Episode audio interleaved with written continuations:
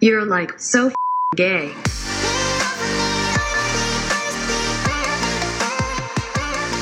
Hello and welcome back to Queering the Air with us. Hello, all you sexual deviants. And sexual deviant wannabes.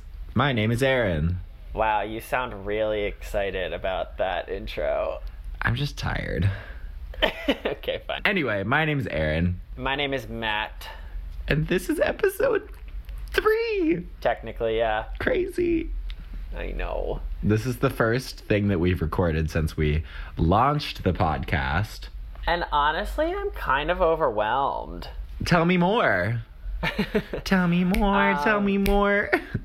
I think with the amount of positive feedback that I've been getting, or that we've been getting, it's pretty much just from friends because, you know, well, like by not really being, you know, anybody's, the amount of friends that have tuned in and listened to the podcast and that have reached out to tell us that they love it and that they Honestly, even like the amount of people that we know who have followed like the Instagram, I was like kind of shocked looking through who followed it, and I was like, oh my god, like I just want to hug everybody. Like I it was too, making me so soft. Like I was like, oh, I was like, I was literally for two days. I have just been that fucking emoji with the big eyes, like the big black eyes with like the little dots that are like, oh, I I don't even know how to describe it. The one that's like, it looks like you're about to cry. Oh yeah, yeah, yeah, the bottom emoji. Yeah, I didn't I didn't want to use that as the identifier, but I guess I guess the people who are listening to this will probably be able to identify it by that, unfortunately. Uh huh. And if you don't, just keep listening and you'll figure it out eventually. Yeah, it's like if if it were to be making a noise, it would be like, mm, thank you all for all of the support so far. It really, really means a lot to us. Yeah, and I feel like it, it's hard to say anything other than like thank you for listening, but I wish I could say I wish I could express myself a little bit better just cuz to put yourself out there like this and to launch mm. something that, you know, you really have to like commit yourself to and you're opening yourself up to so much criticism and to be looked at under a spotlight e- even when people like can't see our faces or anything like that That's it's true. still really scary And I do want to acknowledge also that it's like this is a big step for Matt because like I'm used to kind of putting myself online and I'm used to putting myself out there and like constantly opening myself up to that. But this has been big for him. Like this is new for you. And I don't know if everyone who's listening like knows that especially like if you if it's just like you know me through if you know us individually, maybe you don't know us through college or whatever. Like, Matt isn't necessarily like I don't know. You, uh, so I'm proud of you for doing this. Thanks. Yeah, I appreciate that. I think I don't think I give myself enough credit for that. It is like it's hard. It's hard, and it's taken me years to be able to be comfortable to like just, you know, just constantly put yourself on out in the spot. I don't know, because you are just opening yourself up to people. No, for sure. It's something I've like always admired about you. To be honest, you my know, I, and I don't, and I don't think until we did this, I really understood just how Mentally draining Im- it is.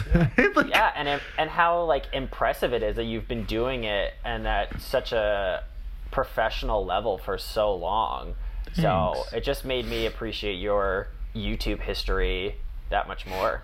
I will also say it, it also has been kind of hard for me because I don't think I've ever opened up in the past what I've been putting out online hasn't been so tied to like my identity and opening up I don't know like I've never talked about sexuality or anything online really because I just never wanted to open that door up. Doing this too has been interesting, but I think that it has made the support like feel that much better. I I feel like what this podcast is like aiming to do is actually something that's actually very important and it's not just you know the YouTube videos that I used to make that were like, oh my Right. god, what like girls hate about guys. It's like we're actually I think that this could actually start some very important conversations. So I'm excited about it. thank you to everybody who's listened so far we love you we hope you keep enjoying the episodes Also, thank you for your patience. We know that the audio quality has not been the best so far. Um, again, like from from a creative point of view, it, it- you don't necessarily always start with like the highest end equipment, and we wanted to make sure that this was something that we were actually, you know, gonna invest time and energy and money into before we like bought equipment. But we're buying microphones now, so it'll be better. But thank you for your patience and uh, just understanding that sometimes our audio quality is like not the best. We're learning.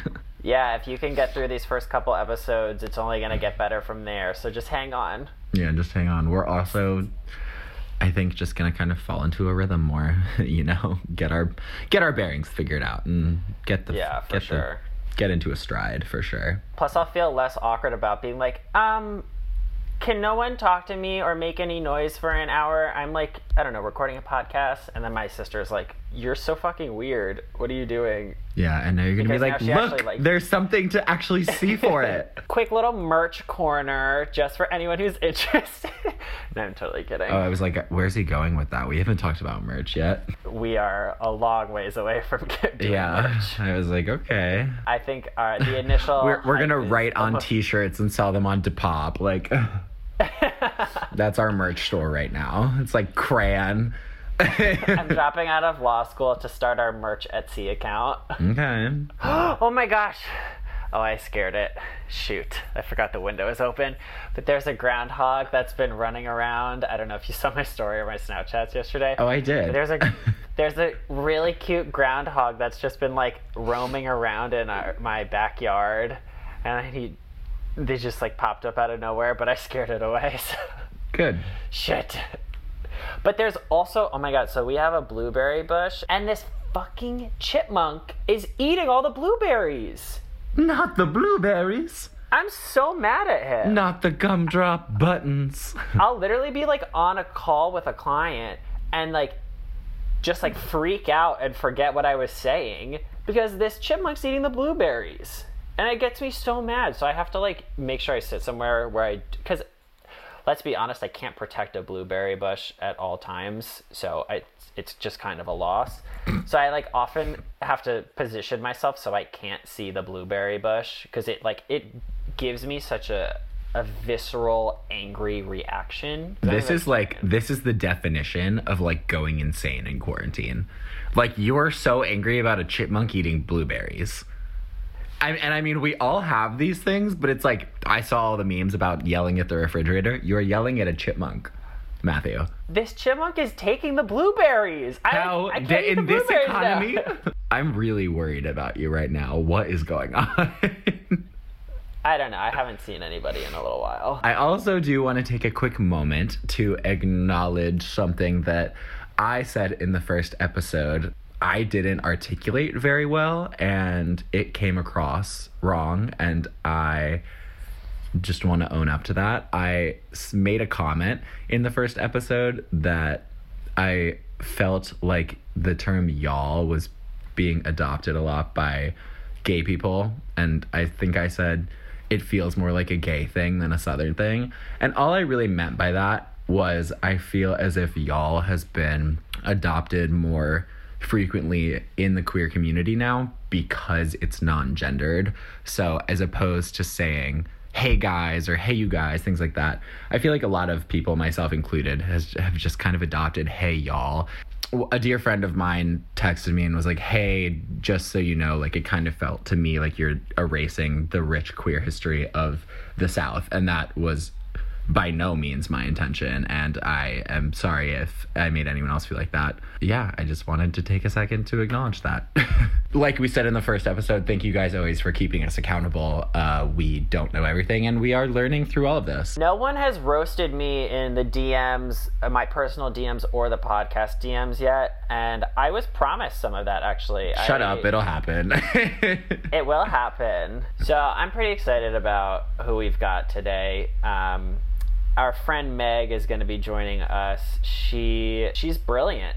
I mean, I think that's kind of the best way I could describe her. I mean, we've we met her in college and knew her before she came out, and I'm just I'm very inspired by her Mhm. kind of always and the way that she speaks and talks about things it just Yeah. really grabs me she's very just makes me wanna insightful yeah She she's is. very insightful and very articulate like oh my right. god That's we can just back up to the introduction. Okay. Okay. We're. Ju- w- uh, it's all about me. And and who are you? so we are joined today with one of our very good friends. My name is Meg. I use she, her pronouns, and I identify as a queer femme. Hot. Love that. What does that mean? Because I actually don't. If someone told me they identified as queer femme, as you just did, I wouldn't really know exactly what that's supposed to mean. Yeah, we just Yeah. nod and be like, cool. yeah. It's like, all right, sweet, yeah. I feel like femme is more of a term that queer women use just to differentiate between somebody who's more masculine presenting and feminine presenting because those are such different experiences. Um, and so it kind of like holds space for gender expression as well as your sexuality. Um, but you know, you can be any any gender and identify as femme, having like a feminine expression. Do people also identify as like a queer? Would like would someone introduce himself as like a queer masc? I've never heard that specifically, but Okay. like those two terms specifically together, but potentially. so whatever more like- resonates with someone, I guess. yeah. Because I feel like, because I, I think the two terms together for me are important because you can be femme and not queer, you know?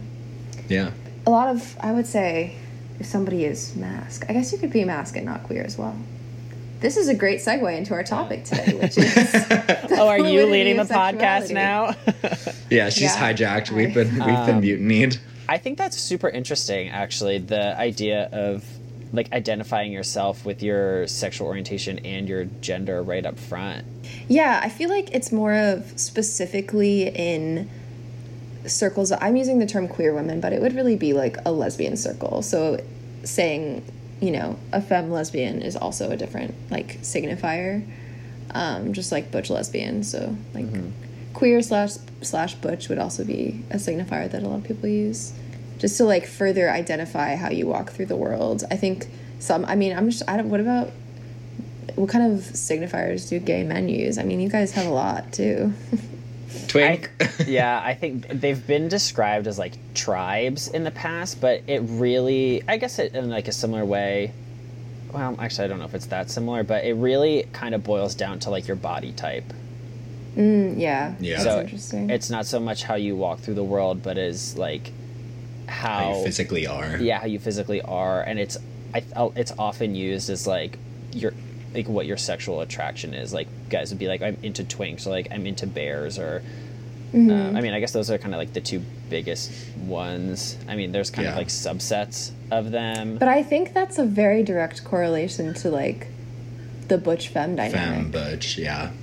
Would you say that it's maybe more sexualized and less focused on like just like general gender presentation? Because those terms don't really have anything to do. Like you can be super masc. Like if like Hugh Jackman, for example, were gay, like he would be a bear. But then you can also have like the, like the way that he presents, he would still be a bear. Versus like if he were walking around with like painted with like very traditionally like feminine characteristics, he would mm-hmm. still be a bear. Oh, that's super interesting. No, Yeah. I think for women it's more like gender of a gender presentation thing. yeah i think these like totally just have like nothing to do with gender and everything to do with like how much hair is on your body how much muscle you mm-hmm. have Yeah. how big you are how small you are That is so interesting. I haven't thought about it like if it were true that way in circles of queer women. I think, I mean, I guess it partly is because I would use those signifiers to talk about how or who I'm attracted to, but I don't necessarily know that it's just about physical characteristics. I think it's more about like, yeah, that internal like gender expression and like how you feel like you fit in. That's cool. Interesting. It's also interesting that if in like a in a female sense, I feel like femme is a po- can be a positive thing, and I feel like in the gay male space, femme has such a a loaded connotation that's either fetishized or looked down upon. Mm-hmm. Like when ma- I, I guess just because of the whole like masculine feminine dynamic with men, I don't know, Right. carries a different weight. Yeah, I think a lot of the times femme women are erased from queer culture though, just because you know, it's there's like this TikTok trend where a lot of femme women are like nobody knows I'm a lesbian Nobody knows and that's it's kind of it. But I guess I mean in a certain way you don't really walk around with a target on your back sometimes, but also it kind of erases you from some spaces and then there's some people who will try and gatekeep in queer spaces and say, "Oh, you're you're too femme, you can't be queer." Mm-hmm. You're too pretty to be a lesbian. Well, that's a gay that's a gay man thing to say. To be honest with you, I've never heard that from queer from queer women. No, queer women would be like anybody can be a pretty. Come on uh, in. yeah, but I think a lot of gay men do kind of have And this interesting stereotype of. But it's funny because I feel like straight men see lesbians as like sex sex objects or like sexualized in general. Obviously, I'm making a huge generalization here, but then I think a lot of gay or queer men see lesbians or queer women as like boring, ugly dykes. like, you know. That's exactly what I think about you, um, Meg. Oh my gosh. Well, Boring, you know what? ugly sometimes I am boring and ugly, and that's okay. I no, you're not. I, would couldn't strongly disagree. more. Look, sometimes we all feel boring. That's true. Um, okay, next true. topic. okay, let's jump back really quickly and talk about how we know each other and give a little background Oh. on our. On okay, why- I can say, why- should I say who how are I met you guys? Yeah. Sure. I remember the first day I met Matt because Matt was in my Italian class in undergraduate for four years, I think. Well, you only went to Tufts for three years. So. Oh no, you did go for four years. Sorry. No, I did. I did go for four. You're right. But With We me. only overlapped for three years. Yeah, we only over, overlapped for three years. Um, Matt was the star Italian student in our class. That is even though I such worked a lie. That is such a lie. Even Even though though I I worked harder. even though I worked harder than him, everybody gave him all the awards because he's so pretty. That and is he such a to Italy. lie. A lie. Didn't you get like the Italian award or something like I that? I did because I worked really hard. this is her perception, Matthew. You can't tell her it's wrong. Okay, well, I No, objectively Matt worked really, really- hard. Matt is good at Italian and has a really good accent and went to Italy, and so I think I think your Did he last study abroad? the last oh year that we overlapped, you slacked off. Which was If I Senior recall. was that my year. senior year? Yeah. Yeah. Which is fair. It's totally a fair thing to do. I just remember Oh. you coming and being like, How am I still getting such good grades in this class? You did Yeah. say shit like that a lot. I did. Well, okay. Yes, I definitely have a trend of like underplaying how hard I work in school because first I have like some leftover thing from middle school where it's like, oh, haha, it's cool to not try hard when I am like objectively trying really hard. Oh, um, I feel like that was kind of a culture at Tufts though too. I feel like a Big lot of people did that. Yeah. Where they tried Yeah. to downplay that everything. Yeah. You tried to downplay that you worked hard at school. You tried to like people tried to hide. No, but wealth. everybody People- tried to play up how stressed they were. Yes. Yes. So it was it's a like, I'm contest not about who actually was doing that well in all of these classes. I'm just really stressed. Yeah. Yeah. It was the same way in my middle school and the same way in my high school. So it was just like I never really got over it, I guess, until I got to law school when everyone was like, "What do you mean you're not trying hard?" I was like, "Well, I am." Okay, I lied. Okay, so say that. yeah. So Our that class we professor, were in. La Prof, also loved you. Like, she was obsessed with you. no, she, that No, I don't know. she loved you. I don't know what makes you think that, but every time I went to her office and we were one on one, she would read me like it was her last day on earth, and that was the only thing she had left But that's such a classic Italian professor. Like, that's their way, is to kind of like be harsh on you because they care. I think she felt bad for me because all of the like literature classes or history classes I was in with her that were all taught in Italian, I was like hands down the worst one. There would be like four there'd be like four of us in a room in the class and be like me who started taking a modern language freshman year of college. Like I'd only ever taken Latin before that. And then I'd have like a girl who lived in Italy growing up, a kid who'd been taking Italian since he was like in fifth grade, and then a girl who spoke f- French and Spanish fluently. Okay, so kudos to you then for being able to keep up. Oh, I didn't. That was the thing. Oh. like that's why she. I think she objectively just felt bad because she was like, I, I don't know what to do with him. Yeah, anyway, um, I met Aaron through my former sorority sister, which shouldn't say anything about me, mainly because I quit my sorority. I forgot you were in in Chi O. Um, I wasn't. Everyone forget. Everyone should forget. so I, I ended up not being a fan, but Aaron was old friends with one of my former sorority sisters. So We got pizza in Denmark.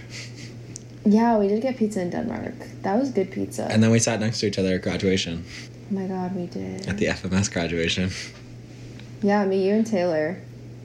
What a We squad. just kind of Aw. wasn't it so cool when we could actually graduate in person? That was fun. Wow. we could like live our lives. Yeah, that was cool. Just keep rubbing it in 2020's face, I don't you? I know. I feel so fucking bad for everybody who's in college right now. Yeah. I mean, I technically I am. I'm Okay, Yeah. we're in grad school. It's not the same. Okay, well that's a good segue. Megway, m- m- segue, Megway, help me. it's been a long week. Meg, what are you doing with your life now? I am actually currently a grad student at USC in Southern California for Holler. film production, which you might wonder how do you do film production during coronavirus? And my answer is I don't know. um, and yeah, we're currently having a big fight, or not fight, but we're pushing, the students are having a big pushback against the faculty and administration because they're trying to continue as usual so that they can push people through the pipeline of the program. Mm-hmm. Even though we're not Because getting it's a business. an experience that's worth our credit hours and money. Yeah. So it's been a challenge.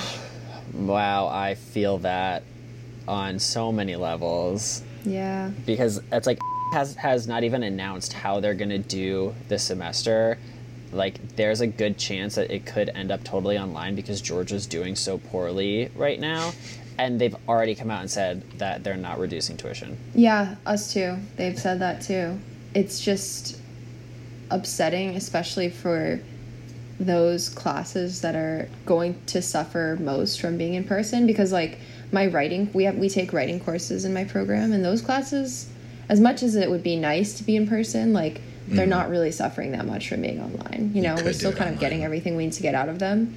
But a production course that's confusing because I'm I'm trying to be a cinematographer and it's really difficult to feel like I'm getting the knowledge and skills and experience and real that I need yeah. to go out into the world after I graduate. So, well, it remains to be seen what exactly it's going to look like next semester and after that, but hopefully, you know, those of us that have enough of an interest can kind of like push on.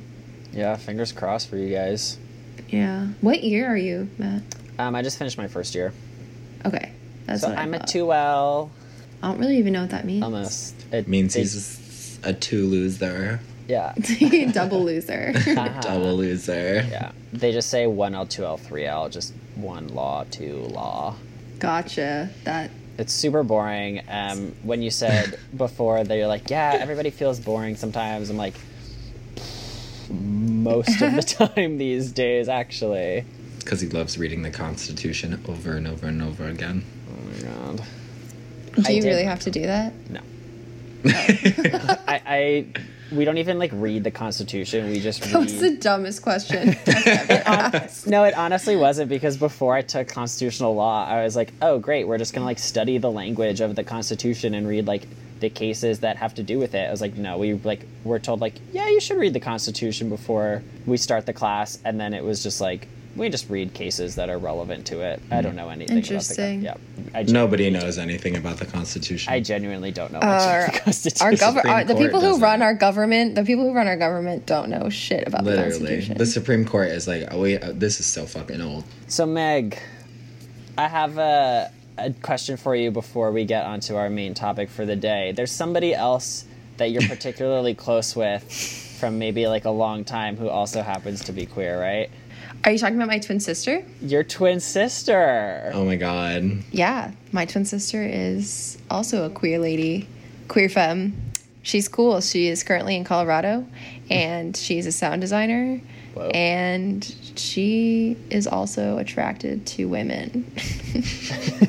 Has she always been attracted to women, or when did she turn queer? Um, I actually turned her gay um, by Have being s- gay. No so She was way. straight, and then I said I'm gay, and she was like, "Oh shit, me too." Actually, that's sort of what happened, but opposite, because Really? she came out first, and then I came out because I was like, I guess Well, if we're gonna be twins, I mean, I was surprised when she came out because I was so like focused at the time on like my own journey that I was like surprised that it would also because at the time, you know, I didn't have a big queer circle of queer friends, so I was just I didn't understand the concept again of being somebody that presents feminine, presents as feminine and is attracted to women. Like I just didn't I had never seen that person in real life or in the media. And so I didn't understand how that could possibly exist. It was really helpful when she came out because I don't know if I would have come out as soon as I did if she hadn't done so first. Hmm. So when did the two of you come out respectively? Do you want dates or No, like just, like- life years? Yeah, just We both came out in college, like around our junior year in college. That fall, she had come out, and then I came out in the spring to my sorority. no way. yes. I remember I Surprise, came out to. Matt, and he thought I was joking.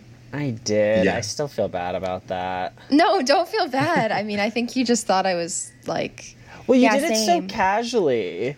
It was just like Did out I? of no. Yeah, it was like literally. I think we were walking down on a sidewalk, and just out of nowhere, you're just like, "Yeah, I'm queer." I was like, "Great, me too." ha.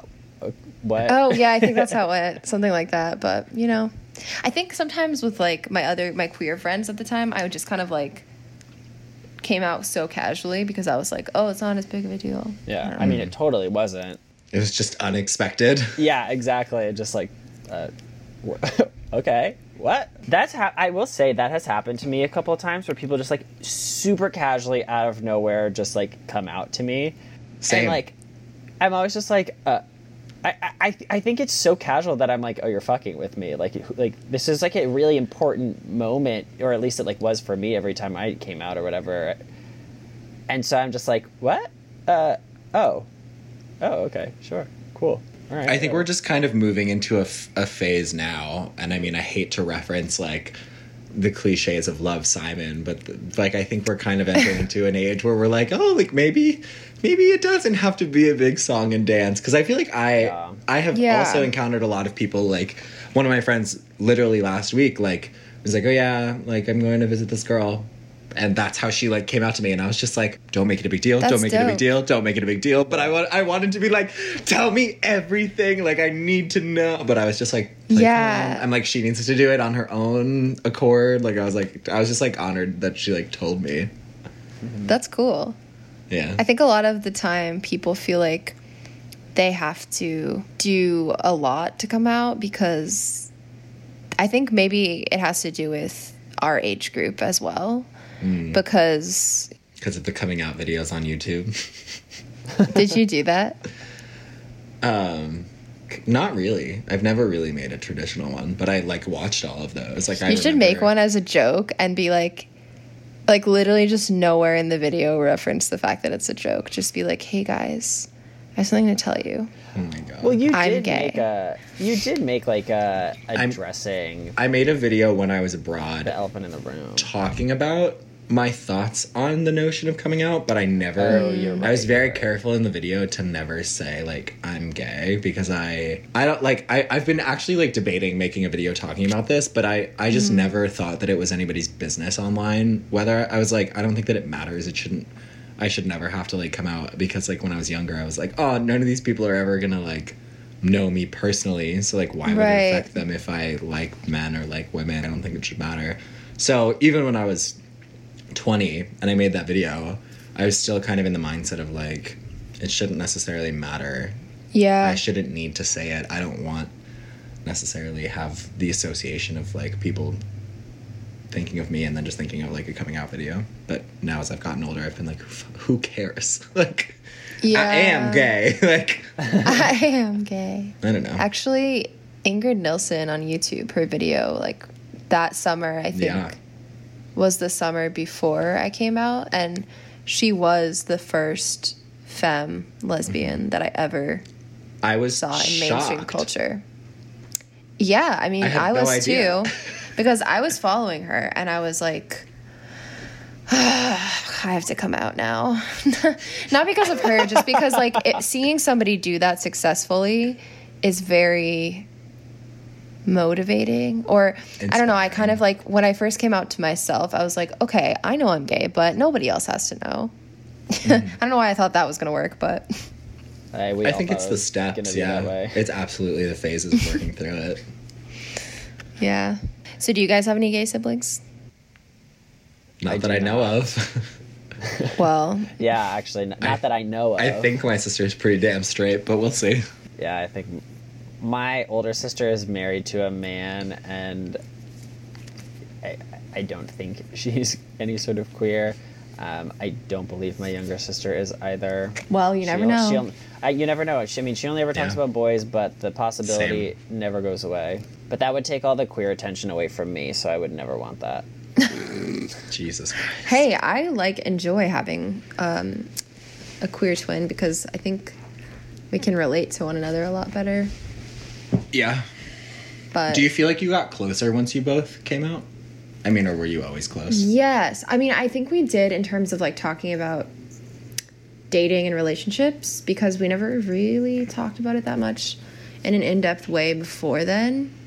Um, and that was kind of like the beginning of talking about things or people that we were really actually interested in, you know? So, I mean, we did go to two different universities and we didn't really overlap cities until like last year. So, I think a big part of it was that our circles were different and we were never, you know, around the same person, like competing for their attention ever. Yeah. Um I do think that we have like maybe slightly different people, types of people that we go for, but I I don't know because again, like I see why all of the people that she has had relationships with or even hookups with as like I see why they're attractive. So I think people joke that I have a very strong type, which is probably true. It seems like a very strange way to to look at somebody that you potentially would be attracted to because it's like it's one thing if like you're like best friend has hooked up with somebody Yeah. and you like how you like Yeah. hook up with them for that reason but then it's like oh my sister Yeah, has it's like up stronger than the friend code. It's the sibling code. it's like what I don't know there's that there's a world in which we would ever date or hook up with somebody that the other person had dated or hooked up with. It just doesn't seem that seems like it would be upsetting. like on many levels. I don't get the vibe that that's something that you, as a person, would do. Like, I feel like that you would be like, yeah, I'm, mm. I'm just gonna steer clear of that. And I would imagine that she would probably be similar, just based off of. The only How I know world in which I could see this happening is if it was like 20 years in the future or something like that, you know? Yeah. And like one person was like married and the other person randomly had an old friend. I don't know. This probably won't happen, but that's doesn't even seem likely. Flash forward 20 years from now. We're both invited to a wedding. This podcast plays. Like, Yeah, if that does happen, you're going to need to that'll be crazy. Another random tangential question is Have you found that as you've entered this like queer female world, it's very small and interconnected, especially as you go back and forth from like the East Coast to the West Coast? Um, I'd say that there are about seven people in the circle total in all cities. I'm, That went over my head. That completely Aaron's like, I don't understand. Um, yes, absolutely. I feel like it's a very small world Okay. and it gets smaller. But I mean, there are a lot of people that like continue to come out, if that makes sense. Like, I think a lot of my friends have come out as, you know, more sexually fluid or gender fluid than, you know, they were at the beginning of our friendship. So I think as that circle widens, the queer community widens, but it's still mm. pretty small. Do you guys mean, feel that way about gay men? I feel like it's so fucking small.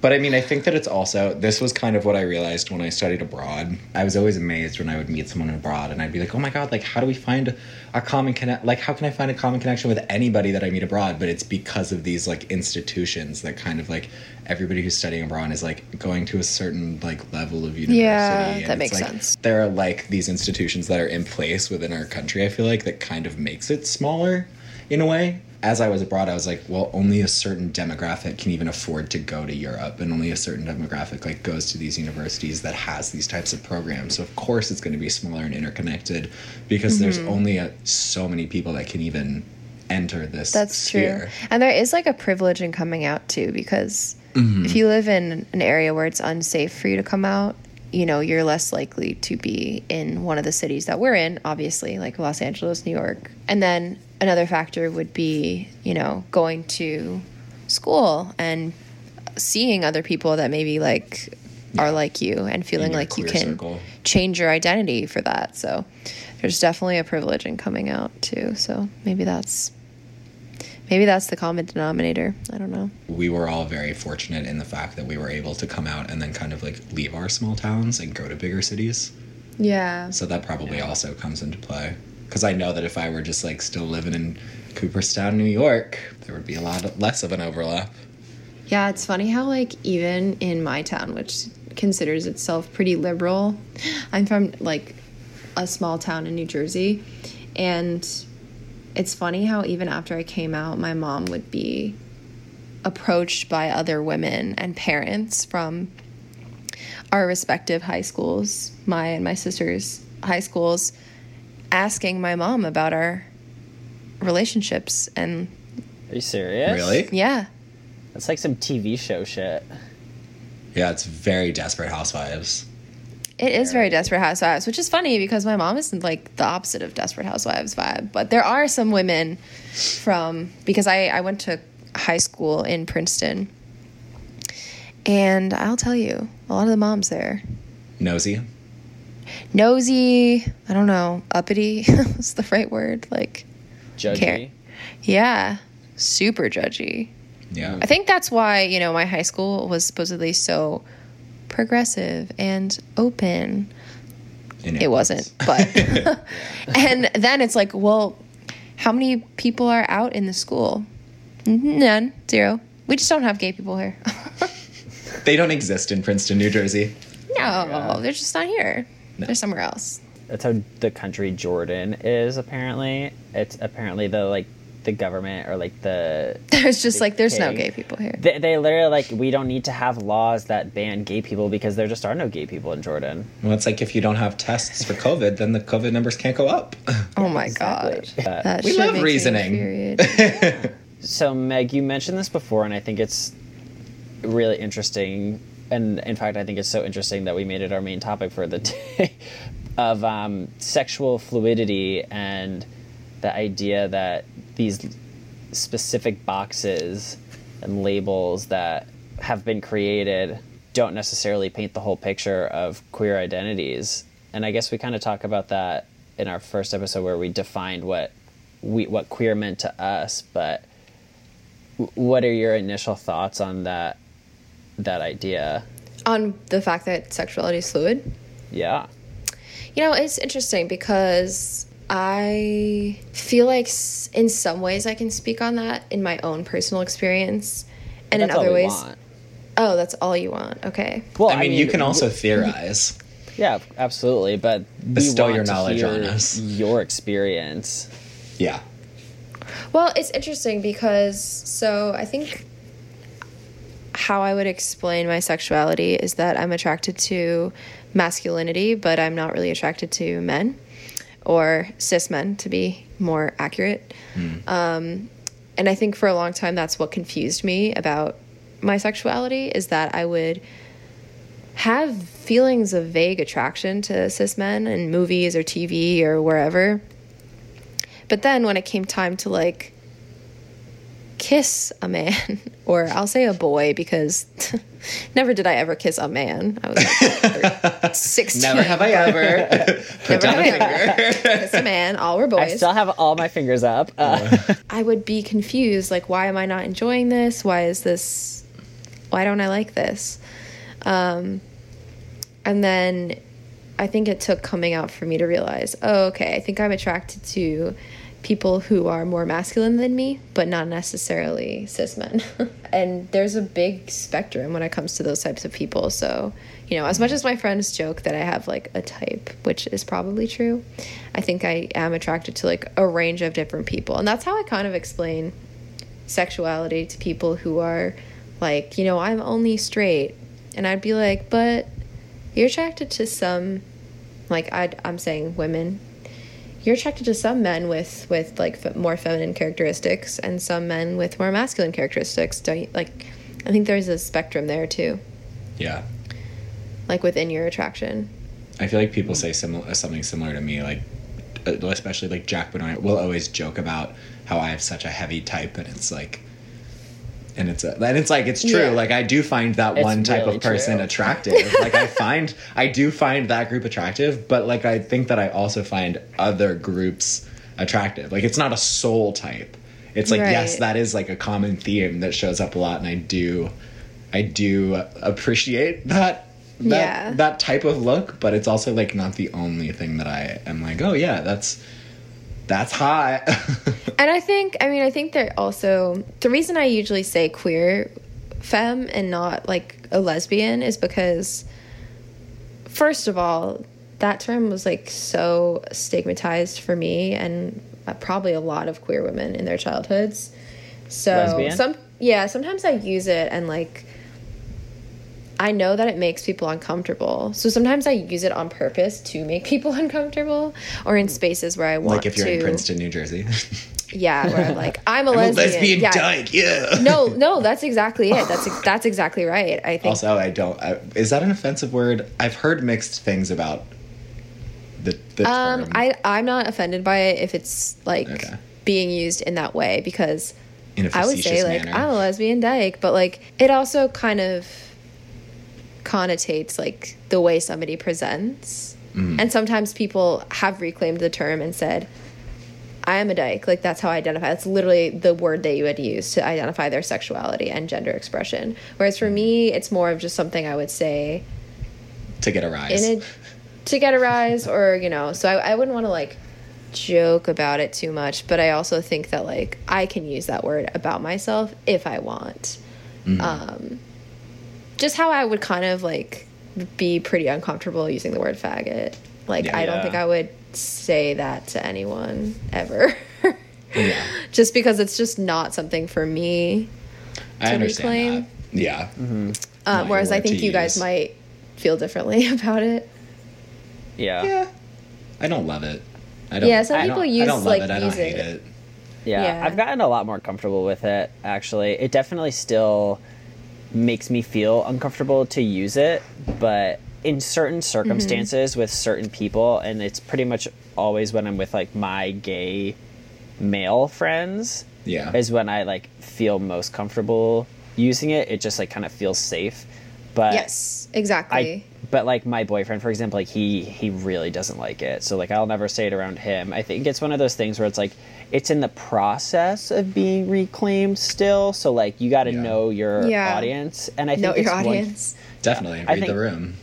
yeah. And I think it's one thing to like use it to get a rise and another thing to like force other gay or queer men to accept it Yeah. Yes, I totally understand that because I know there are some women that I've either dated or people I've dated or people I've been with that would use the term dyke as just like I'm a dyke and like feel very comfortable saying that. And then there are some people who like maybe they've had some slurs thrown at them in their childhood and so that is just not that comfortable for them It's, like, and nor will it ever be. Yeah. Yeah. And that's totally fine too. I think I think that's why a lot of people are averse to it is because it like it has such a horrible connotation like you know like I'm most of us have been called faggot at some point in our life like I've had random Yeah, strangers from a moving car.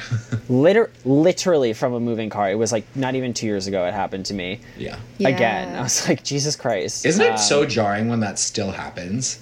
Like someone said it to me like on Hollywood Boulevard a few months ago, and I remember just being like, "People are still doing this."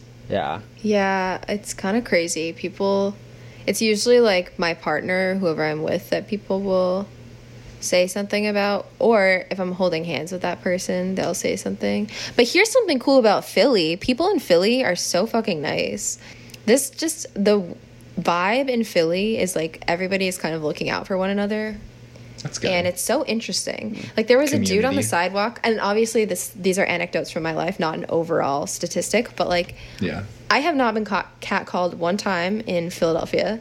Secondly, the other day there was like the person that I'm seeing right now. We were holding hands and we were walking. There was this man on the, like sitting on the the side of like sitting on like a stoop or something like that, and. I honestly thought that he was going to catcall us because he just start he started speaking to us. He was like, "Hey," and we are just we were both kind of like, "Uh," because like I've gotten this before many times of people saying rude things, Thinking you want to hear what they have to say. thinking that I want to hear what they have to say, or asking if they can like watch me have sex with my partner. Um, Fucking god. and he said something really sweet, and I was like, I don't know. He was like, "Love is in the air" or something, and we were like, "Oh, that's so Refreshing. nice. Thank refreshing." Um, but again, I don't know if that's an overall Philly thing or if just that was my impression. People are super super down to like say hello, good morning here. It's very like very That's different nice. from what I Wow, it's experienced in New like- York.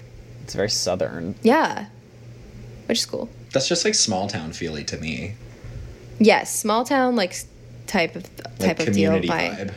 My friend is staying with us from, and he's from the Midwest, and he was like, "Yeah, that's it feels kind of like the Midwest in a way." Interesting.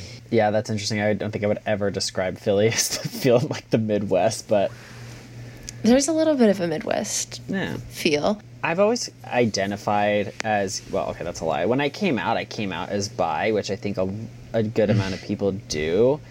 And I mean, The I mean, stepping so- stone. you could write a fucking thesis on like the amount of erasure that there is in that, and like why we even why people even do that. But I did that, and I think for a while I used to describe it as like, yeah, I came out as bi at first, but like I'm gay. It was just like you know, still feeling comfortable, trying to be like, yeah, I'm like queer, but I'm I'm still one of the guys, you know, whatever. Like I'm still I'm not that different. Yeah. Um, I think part of it too is like when you first come out, at least for me, and I've seen it with some like some other people as well. You kind of just like want to jump into your queerness as much as possible. Like you, like the door opens and you just kind of want to run. So I know for me, for a number of years, I was just like boys, boys, boys. Like I'm gay. Like this is amazing. Like in reality, like it's always been like it's never been hundred percent gay, no interested women. Like you know, I did hook up with girls before and after I came out, actually. Not too much after, but like a couple people. I don't think I ever really gave enough credit to like the attraction that I do feel towards women because I've never been romantically attracted to women. You know, mm-hmm. I I never had crushes on girls the way that I did on boys. I've never felt like a desire to like spend time with women in a romantic way. Mm-hmm. But there the like physical or like the sexual attraction is is not like non-existent you know it's it's there is some It's of not that not there. yeah I understand exactly. that because sometimes my sister and I will be like watching a movie or watching the watermelon sugar video, and we're like, Yes. Are we attracted to men? Are we attracted to men now? Uh, maybe this is what I was saying earlier. I'm not too sure, but I think a lot of times queer femme women are pressured to be as queer as possible. So, mm-hmm. for example, like my sister was told once when she was out by even like a friend that like oh, what are you wearing? Like, I think she's wearing heeled boots or something like that.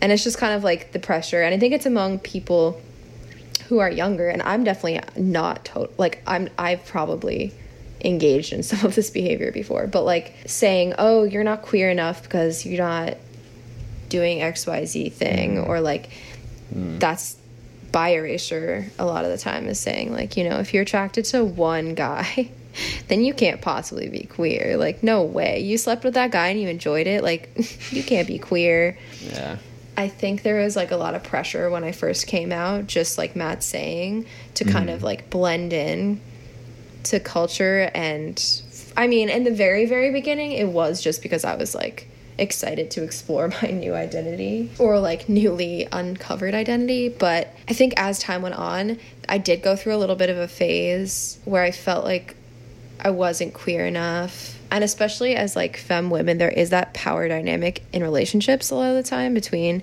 a more masculine person and a more feminine person where you feel like you constantly have to prove your queerness Mm. to other people and to yourself. Like I think a lot of times if I'm with a partner who is more masculine than me, that partner will be perceived as more queer than I am when that makes no sense. Mm. We're both equally queer, right? Yeah. Like Totally. there is no more queer or less queer. Yeah, but There the is just gender shades. presentation just makes it appear mm-hmm. to like the outside parties that it's Exactly. unequal. That's Right. Yeah, that's really interesting. And a lot of times people will, will think, you know, I'm just waiting for the right man. Which guys prove me wrong. Just kidding. Don't prove me wrong. I really enjoy being gay. Like Well, you said it yourself. Just because if you happen to stay sleep with a guy doesn't mean you're not queer. Yeah. And I mean, I'm still waiting to sleep with a guy and that I and have a good time and enjoy it, but If Harry Styles knocked on your door right now, what would you do? I would say let's try it out. I would. To- I'll try anything we never- twice. I'm surprised we never had this conversation, but I would have totally slept with you in college. I probably would have too. I don't know if I would have. Guys, we should have done it. I Dang it. should've. I think it's really interesting that you mentioned that about if a queer woman sleeps with a man, then people are going to be like, oh, you can't possibly be queer if you did that. When it's like the opposite for guys. For a like- gay if man.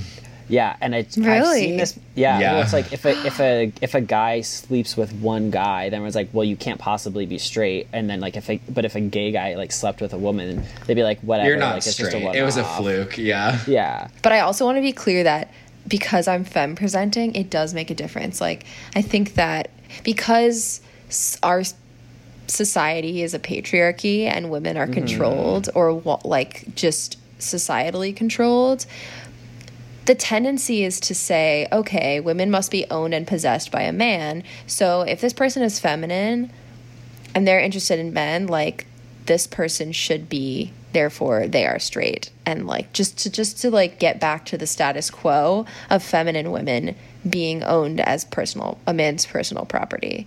So I think it, it's kind of that tendency whereas if a woman is more masculine and sleeps with a man once, it's like, well, you're probably still gay because you look gay, Because you look gay. you Yeah. know? I totally feel that. I think that's Yeah. part of the same reason. Like I said before, like you know, if a straight guy slept with a guy once, they'd be like, "Well, he's gay." It's. I think it, it boils down to exactly what you just said. That like patriarchy thing, where it's like if the man is not being centered, then it like throws everything off, Right. Mm-hmm. and it's like this is like it, we can't have it this way, and it all it always is revolving around like the straight man. Yeah. Oh, yeah, absolutely. It's like, how can that be? I don't understand. It's like you're not actually the center of the world, honey. I remember I was sitting on a bench in New York, in Brooklyn last summer, and this dude approached me, and I was by myself at this bus stop. And this dude approached me, and he was like, asked me some weird questions, and then he asked my number. And he just waited. He didn't even wait. He he got his phone right out and he said, "Are you single?" And I said, "Yeah." And he was like, "Oh, good, perfect." And starts getting out his phone, and I was like, "Well, actually, I'm gay. Like, first of all, even if I was straight, no." But Very assumptive. but he his response was, "Oh no, I'm I'm sorry. That's like such a loss for you." And I was like, Ew. I kind of, I kind of, I was like, I kind of like my life though. I don't know. That's know. so repulsive. that was my response. I was Oh. like, I don't know, dude. I kind of like enjoy my life, and it kind of like threw him for a loop. I was like, you think I want? I hate myself just because I'm queer? Like, Oh, what Wow. a garbage person.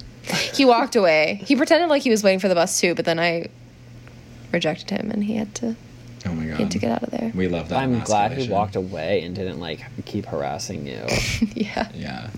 Yeah, my friend was telling me well she yeah, she put it on her story that she was like hiking Runyon the other day or she was doing a hike somewhere and a man literally like took her phone from her and called himself from her phone so that he like had her number and she was like he will he would not leave me alone she was like men are fucking pigs oh my god Jesus Christ. Wow. like ew. that's so terrifying That's like the call the police.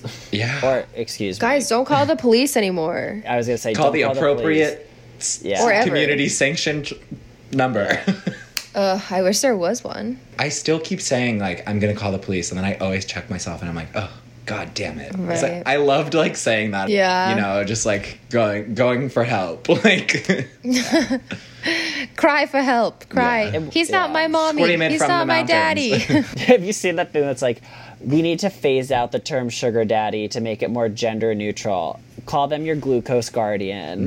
glucose guardian. I want a glucose guardian. I know.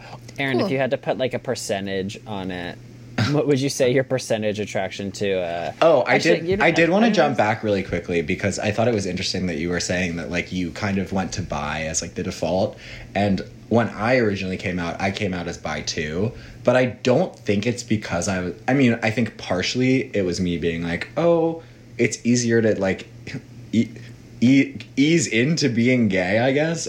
But then also on the other hand, I was like, but I do, I did feel like attraction to girls when I was younger, and I did have crushes on girls, and I.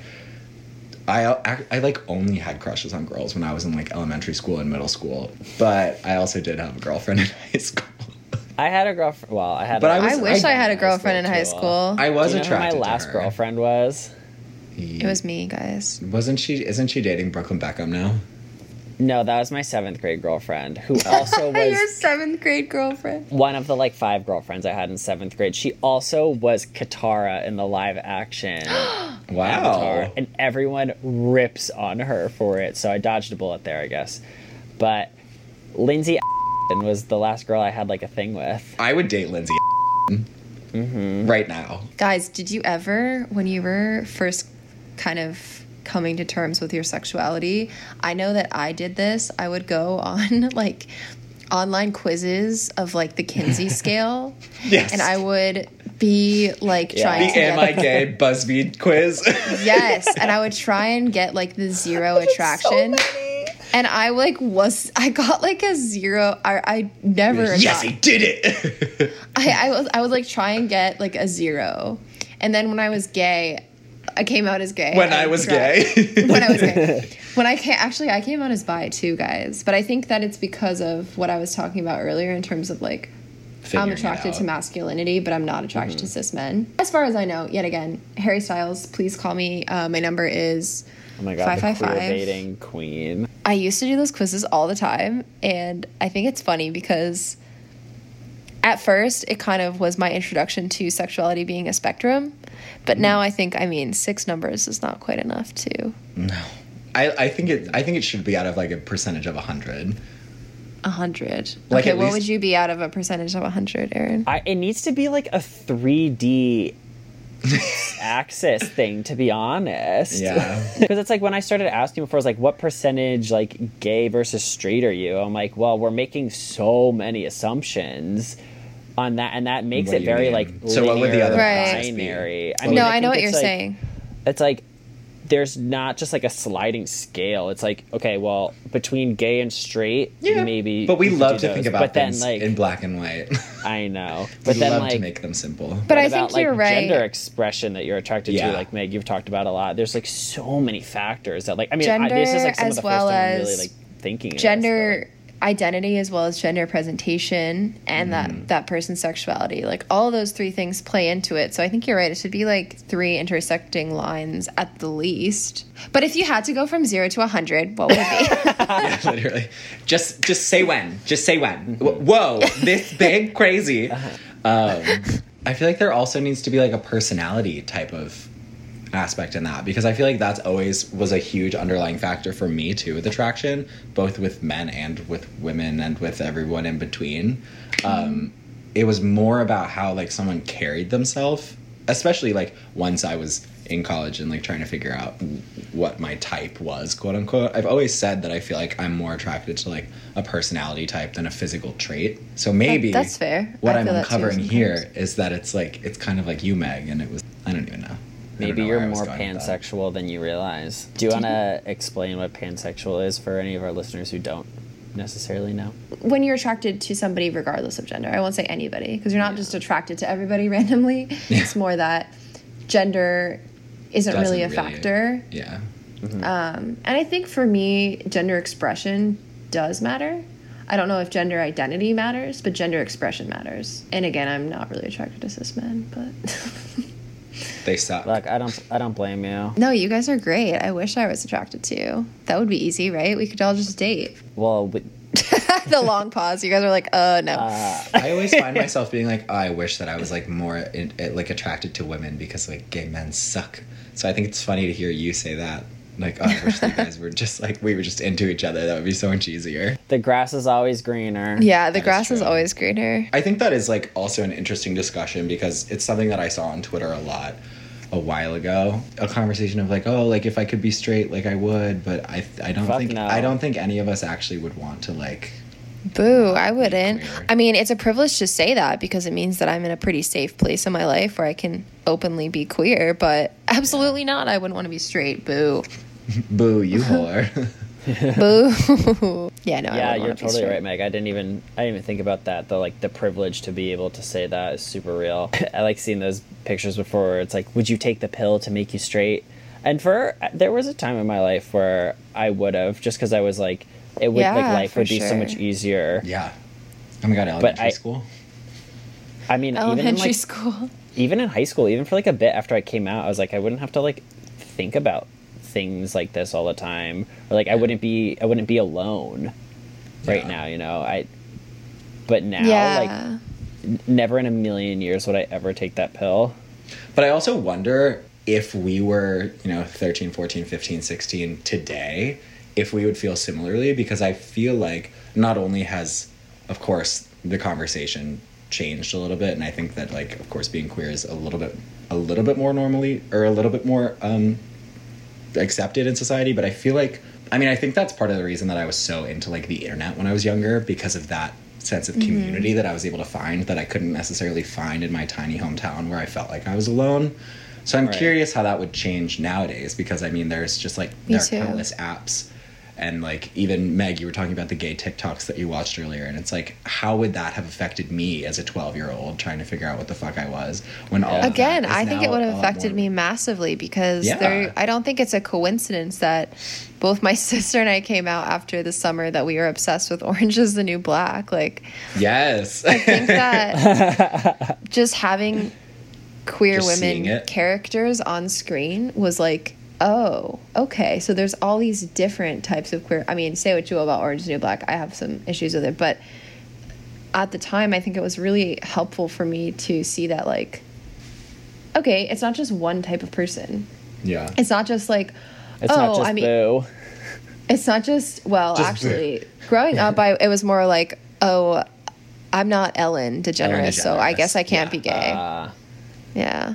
I think that that's an interesting topic too that I I want to get into in like a, a completely different episode. Of course, shows like Orange is the New Black and like Love Simon and all of these these shows that are coming out that are centered around queer individuals like they have their problems, but I don't think that we should discount them per se because it's like they are still so important to have even though they're flawed but it's like no media is mm-hmm. ever going to be perfect i feel like they're so heavily criticized and we, it's i don't want us to necessarily only look at the bad because they are also doing a lot of Yeah, good for society That's true. I mean, I, I criticize Orange is the New Black more for the discussion of like prison populations and like the use Ah. of a prison narrative as entertainment for people. It felt at times like we weren't looking at the issues in the way that it is, you know, because those are people, that's people's lives. And oftentimes it's people's lives because of racism Yeah. or, you know, even even homophobia, like that be, Yeah. might be the reason why somebody's in jail. So, I don't know. I th- I think there's pros to that show in that like, you know, it does make you feel connected to people in prison, but their characters. I don't know. That's a whole different discussion. I just have my own thoughts on it. But I did feel a lot of shame because I was like very attracted to a lot of the characters, and it I, it made me feel a lot of shame. I think, but that was also at the very beginning of my coming out process. So now I'm like, I don't care. I'm attracted to all of them. So who was your uh, who was your sexual awakening? My sexual awakening. Um, okay, let me think. Because if we go really far back to like being a, a child, my sister and I were strangely obsessed with the movie Quest for Camelot.